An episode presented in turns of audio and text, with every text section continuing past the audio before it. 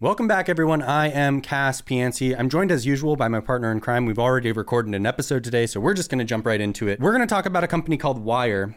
Wyre, spelled W Y R E, weird company, wound down in June of this past year. But yeah, I want Bennett to kind of walk us through this. He wanted to record an episode about this, and uh, I think it is once you delve into the the weeds of it a bit, it's pretty fascinating. Wyre is a cryptocurrency payment processor, one of the most common targets of our ire on this channel. And it was, like many cryptocurrency payment processors, seeming to do things a little unusually. And part of this story, the beginning of this story in my mind, involves Ryan Breslow, who I've made a couple videos about on this channel, but we've never done a full episode on him because, frankly, he's not that important. Ryan Breslow has a couple of different companies. One was called Eco. Eco was a company that said it could earn its users yield, and it claimed to do this by lending to people like Goldman Sachs and Fidelity, but was actually lending to people like Wyre and uh, BlockFi. And so that's how Eco was making its yield for its customers. That was a Ryan Breslow company, but so was Bolt, the one click payments company that at one point was valued at like $11 billion or something crazy before a New York Times investigation revealed that they had misrepresented what they were able to do to people in order to get them to sign and then misrepresented the nature of those relationships in order to get other people to sign. Before Bolt was exposed for that, they put in a $1.5 billion offer for Wyre, making it at the time one of the most valuable cryptocurrency acquisitions of all time. What makes this even stranger is that this acquisition was announced in April of 2022. One month before that, in March of 2022, Ryan's other company, Eco, had notified users that they were moving off of Wyre and onto Prime Trust. So one company moves off in March. April, they announced they're going to buy the company. And even more interesting, Eco didn't actually get all their funds moved off until the end of May. Shortly after that, in September, it's announced that the deal's not going to happen. Bolt backs away. And a couple months after that, very end of the year, December, beginning of January, Wyre announces they're going to be scaling back operations and laying people off after this deal blew up. And that's like the first phase of Wyre right? It's a cryptocurrency payment processor doing what cryptocurrency payment processors do making risky loans, throwing funds around into DeFi protocols, announcing acquisitions that never actually happen. It's a classic crypto payment processor. So, when I go to Wyre, their website, which is still up, it says Wyre is winding down and it talks about uh, what they did and how they're ending. And they basically, it seems like they tried to do this in a way that allowed people to get their funds off of the payment processor in time. I don't know if you know anything more about that than I do. Funny enough, I'm I'm like Bolt is still around though. And this is Ryan that's still Ryan Breslow's company, right? We didn't even get into all of Ryan Breslow's fuck ups, right? Like he had the movement DAO that he gave away to like a known fraudster that was separate from like his movement not for profit that ended up like embroiled in some other scandal.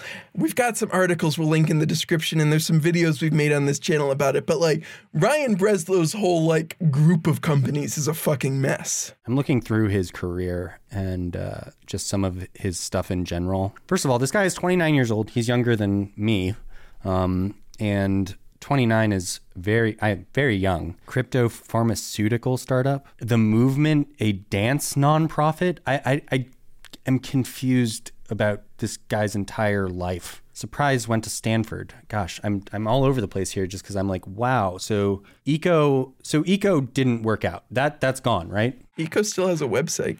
Yep. And they're still yeah. tweeting. And they still have a token that's down, oh, down 70%. Remember, there's two tokens, me. right? There's Eco and there's EcoX. What does EcoX do? Well, that's the deflationary supply token serving as the governance asset that's used to secure applications on the Eco network, of course. It's deflationary. Why is it down 88%? It's not deflationary enough. I feel like this is so similar to our discussion about Terra Luna, man. We're not going after Ryan Breslow's stupidity today. They're all interconnected. Wyre, Bolt, sure. Know, Eco, Love, whatever the fuck these are, like, and they're all doing poorly. They're all stupid. How much money was going through Wyre? There's some answers to that I'll get to. Not as much as you might be thinking. Very beginning of 2022, Wyre announces they're scaling back operations and doing these layoffs. And then on January 7th, Wyre announces that they're going to be changing withdrawals and limiting how much you can withdraw. You can only withdraw up to 90% plus other daily limits. Five days later, though, things get better when Wyre announces that they have received financing from a strategic partner that will allow them to continue their normal course of operations. And this is always good news when crypto companies get strategic financing from undisclosed partners. That takes us into the Binance US era of Wyre. Binance US, in the beginning of 2022, was using Prime Trust as their principal payment processor. They started switching off of Prime Trust, and by May 25th, 2023, had much of their funds stored with Wyre. What makes this especially fascinating is that Wyre's CEO used to run compliance for Prime Trust, a company we've talked about before, in which we've highlighted some of their non compliant behavior. And Wyre's VP of compliance at this point used to run compliance for Binance US, which you may also know as the firm currently being sued by the SEC for their non compliance. That takes us up towards the very end of Wyre. And this is where things can get interesting. What's also interesting is that the total amount that Binance US transferred over was in the range of like $10 million, right? Like the amount of actual money Binance US had was not that much. But Binance US using Wyre made it much more important. And this is when Protos decided to do some digging into Wyre through their various terms of service and their different entities. And we discovered that it was a mess. One of the entities they referenced was in liquidation. Another one had its ultimate its liquidator named as a fraudster who was previously convicted of fraud. Giannaros, who claimed he had stepped down as CEO, was still listed as the CEO on annual reports filed in Florida, was the sole director of Wyre Payments Proprietary Limited, its entity in Australia. I I just want to reiterate again one of the entities they were still directing customers towards was in liquidation, and its liquidator was a convicted fraudster, just to make sure people hear that. And we discovered this, pulled these corporate documents, verified this information, and then we sent out emails to Binance US, Wyre, etc., asking them, hey, are you aware of this information? Uh, do you have any extra context you can provide us? Things like that. And so we finally published this piece on June 5th discussing these vast corporate disarray at Wyre. And then on June 16th, 11 days later, we enter the final era of Wyre, the wind down era you mentioned, where supposedly they shut down all operations and started returning all these funds to customers two weeks after the final balance had been transferred from for Binance US over to Wyre. This information about Wyre is published, and then Wyre needs to shut down. This makes me think of two things, which is one, the I know the Tai Chi documents were different than this. This isn't what the Tai Chi documents were necessarily about, but it does remind me of them in that it's like we're watching this weird game of hopscotch transpire in crypto where like companies and people spin up payment processors or buy parts of banks or whatever to ensure that they can move real fiat around because they do turns out that fiat is like quite useful for paying your bills and living your life. And so they need a way to access the the fiat monetary system. And so they do these weird tricks. And then it also makes me think of not just like Crypto Capital Corp, but like other payment processors that we've discussed evolve. A bunch in Europe that end up, you know, getting used up and spit out real quick. It doesn't seem like there's a mechanism in place to stop this. The mechanism in place here, as we've kind of discussed, is in theory regulators. And the problem is that regulators are not incentivized to do the kind of regulation that would actually stop this kind of thing from happening.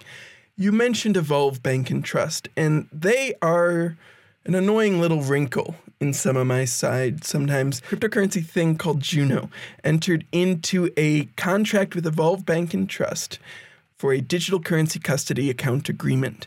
And what was strange about this agreement is that after the collapse of FTX, Evolve Bank and Trust came out and made their statement that we do not offer crypto custodial services. But here we go. There's a digital currency custody account agreement that states that a digital currency custody account will be made available to eligible consumers by Evolve Bank and Trust. So this is a bank seemingly confused on what services they offer instead of a payment processor, but broadly similar.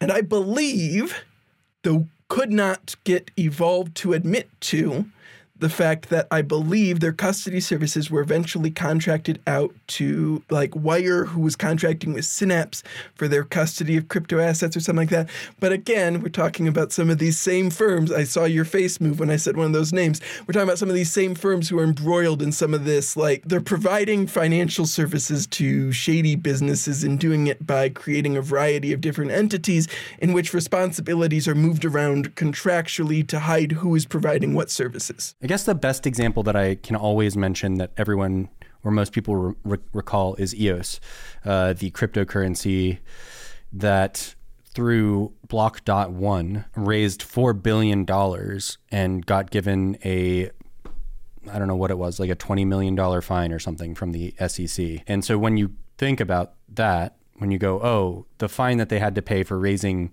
billions of dollars was nothing, it always is worth it to break the law if that's going to be the end result, right? And so I look at these payment processors that you're talking about, whether it's Wyre, whether we're talking about banks like Evolve, or we're talking about payment processors like Synapse, like it seems like it's worth it for them always to take the risk of onboarding customers who might not be the most honest actors in the world. The end result at worst is, oh, we have to wind down. And the best result is being like, oh, we gave them their money back and we're just going to keep going. So the worst result is Reggie Fowler being sentenced to prison. Right. I think what he was doing very clearly is a def- like a definitive line of difference between what we're talking about here and what happened back in 2017, 2018. I think you're right. We've talked about some of this before, right? Regulators, if they lack the political will, and if broadly there's not kind of a societal political will to go after this type of thing, it doesn't happen. And you and I have pointed to in the past, like the 2008 great financial crisis and the utter unwillingness for prosecutors to really bring meaningful criminal charges against anyone and for regulators to even really seriously engage with meaningful civil penalties against most of the worst actors kind of set a tone that has persisted for the next 15 years that has prevented any serious engagement with white collar crime and especially white collar misbehavior right? Like white collar things that aren't legal but maybe aren't going to actually get you sent to prison. We're not even willing to like grapple with that stuff, you know? And so I think that is broadly a failure of our kind of white collar regulatory system. Yeah, it's unfortunate because the the people who got punished the most, I don't know, sex workers in Nevada or something, where it's actually even totally legal to be doing what they're doing, but it becomes increasingly difficult to have a bank account or to process payments or whatever. OnlyFans has issues with this, right? There's like there's legitimate businesses doing real stuff and working with people who maybe struggle to get banking or struggle to find places where they can keep their money. Meanwhile, these white collar criminals are doing stuff like spinning up their own payment processors, buying parts of banks, and then they end up getting away with it. They end up not having to do time, except for Reggie Fowler, except for like, you, you know, and, and I say Ravid and and uh, Oz Yosef, but they're not going to do time either because they're in Israel. So they're never gonna they're never gonna face you know they're never gonna pay the piper. They're gonna just be out there you know never never having to come back to the US and never getting shipped back to the US. It's really unfortunate because on one hand, the people who I do want to see get helped are like they're the ones getting the most punished and the people who deserve to get punished just keep spinning up their bullshit for the worst people around. Yeah. I, I think there's definitely a bit to that. And the other point I want to emphasize is like that it was not incredibly difficult to determine that like these entities Wyre was using like that one entity had already been liquidated another was in liquidation with the liquidator being a fraudster that like the person who claimed he was no longer CEO was still listed as CEO on multiple annual reports. This was all known and what that means is that everyone who was still choosing to work with Wyre reasonably could have determined that and many of these entities that were still working with Wyre at least ostensibly have compliance departments and things whose job, at least on paper, is to make sure they're not working with that kind of partner. And so, what it really emphasizes to me is how thin the veneer of something like Binance US's compliance department really is. Right? They'll bring in whatever names they want from whatever former regulatory agency has someone leaving out the revolving door, right? They'll hire whatever biggest name they can, but their ability to actually interface with making sure their partners, their vendors, whatever are compliant is non existent. I think that though we've talked a lot about payment processors today, it's important to remember that technically, Cascoin Send is not a payment processor because we're not actually licensed in any jurisdictions. What we consider ourselves as is a payment manager. You intend to make a payment and we just manage it until it's done. And that's it. That's why we don't have any licenses in any um, jurisdiction, also to protect ourselves and to protect our customers, really. Um, so I just want to make sure that everybody understands that, that this is in your best interest as well as ours. And um, if you look at our terms of service, there is a pinky swear that we're not going to take your take your funds. And um, we take that very seriously. And we promise none of our entities are currently in liquidation controlled by a convicted fraudster. Wait, we do?